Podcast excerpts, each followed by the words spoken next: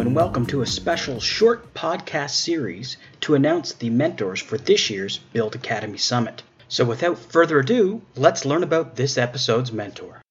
Hello, Francisco. Hi, Julia. How are you? Thank you for being here today. As you're one of the mentors who will be leading the workshop Fundamentals of BIM in Practice in the upcoming Build Academy Summit in Valencia, I would like to take the chance to introduce you to our listeners and the participants for the event. Please tell us your full name, your occupation and profession, as well as the country you are working in. Well, my I'm Francisco Tabanera. I'm an architect and a technical leader in, in Modelical, where I'm also a, a partner. And currently I'm working from Spain, but working in a wide uh, number of, of projects. And my, my main client right now is seated on, in, in Kuwait, in fact. What projects are you currently working on and what do they entail? Well, currently I'm I'm working in, in several projects because in, in this company I'm acting as a the director of uh, digital delivery. So I'm reviewing all the aspects regarding BIM and some other stuff that, like uh, digital transformation in the company. And we currently are working in several projects that goes from residential buildings to hospitals, uh, universities, military base even. So it's a really uh, huge amount of uh, typologies there. What is BIM management for you and why is it helpful for architects in the design process? Well, for me, uh, BIM management is the way in which we organize all the stakeholders of our project because projects are not just about drawing or printing lines on, on paper. They're also about sharing information with each other in a way that we can collaborate to, to make the best possible product each company brings all its uh, knowledge and, and know-how to, to the table, on top of the table. And in order to collaborate, we have to define the, the rules of the game, the laws, that will allow us to all to, to speak the same language. So uh, architects, coming back to the uh, question, uh, why, why it is helpful for architects in the design process. I think the architects will benefit from BIM management when for instance, they receive and send the, the necessary information in the right manner and at the right time. And also by developing their, their design to fit the employee information requirement, which is another important document that uh, I will explain during the Build Academy, during the sessions, so everybody knows about uh, this document and process. With which software tools are you working daily? Well, it's a huge variety of, of, software. It depends also in the stage of the project.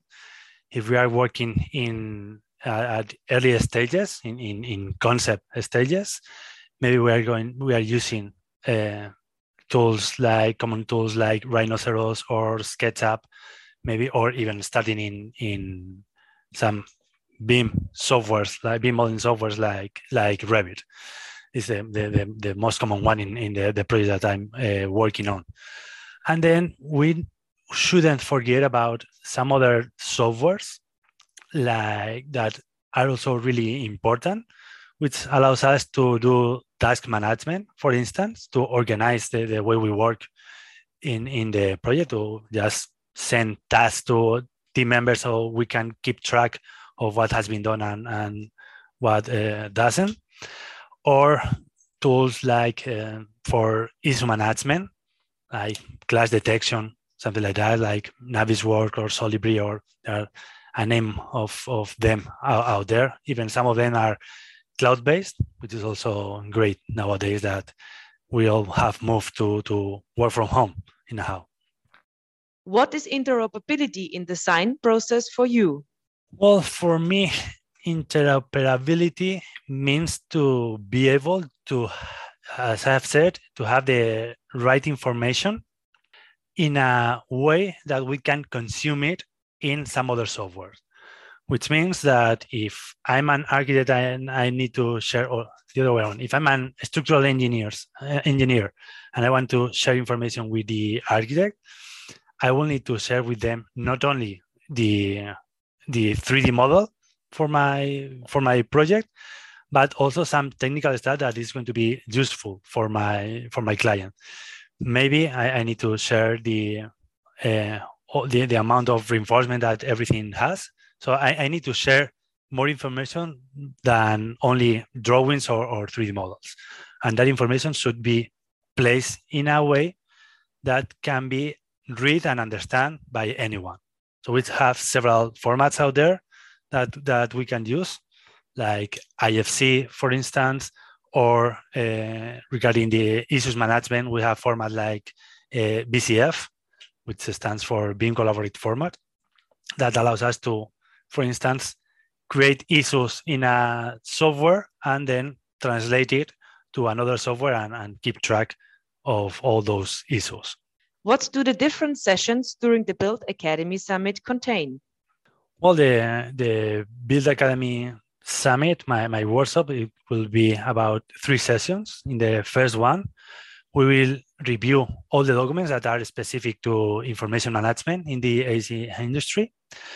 We'll have a basic understanding of the documents that aligns with the ISO 19650, and we will talk about that ISO uh, norm too. Like those documents can be like the EIR, the Employee Information Requirements that I mentioned before, or the BIM execution plan, or the Design Responsibility Matrix. And also in this session, we will talk about the different roles that are going to act in, in a project, like the BIM manager or the BIM coordinator, what the designer role is in a BIM project, or what a project manager does at the end. In the second session, we will put our hands to, to work. We will open some uh, models using the, the main design softwares for the design stages. So maybe we're going to open a, a model in, in Revit or we are going to open a Dynamo so we can change not only the geometry of the model, which is what we are used to, to do, to work with lines and, and 3D elements, but also to modify the, the information that the model contains. And in the third session, we will uh, see how to avoid working in, in, in silos with uh, using some tools that are going to allow us to, to have a model-based collaboration between all the stakeholders of the, of the project. What is the main outcome and takeaway for the participants of this workshop? Well, the participants will have an, an overview of how the architect, architectural profession is in, in BIM projects, how uh, they are organized or how we are organized, and what technologies are used. In Spain, and as I think most of the attendees are going to be uh, Spanish, at university, we are not taught to work collaboratively with the other disciplines and, and stakeholders when in real practice, in all of our projects, we work with other companies, with a structural or MEP engineers, for instance, or with other sub-consultants. Our objective in, in this workshop is that the, the participant leaves the workshop knowing how a BIM project uh, work in real life. Thank you, Francisco. Thank you very much, Julia.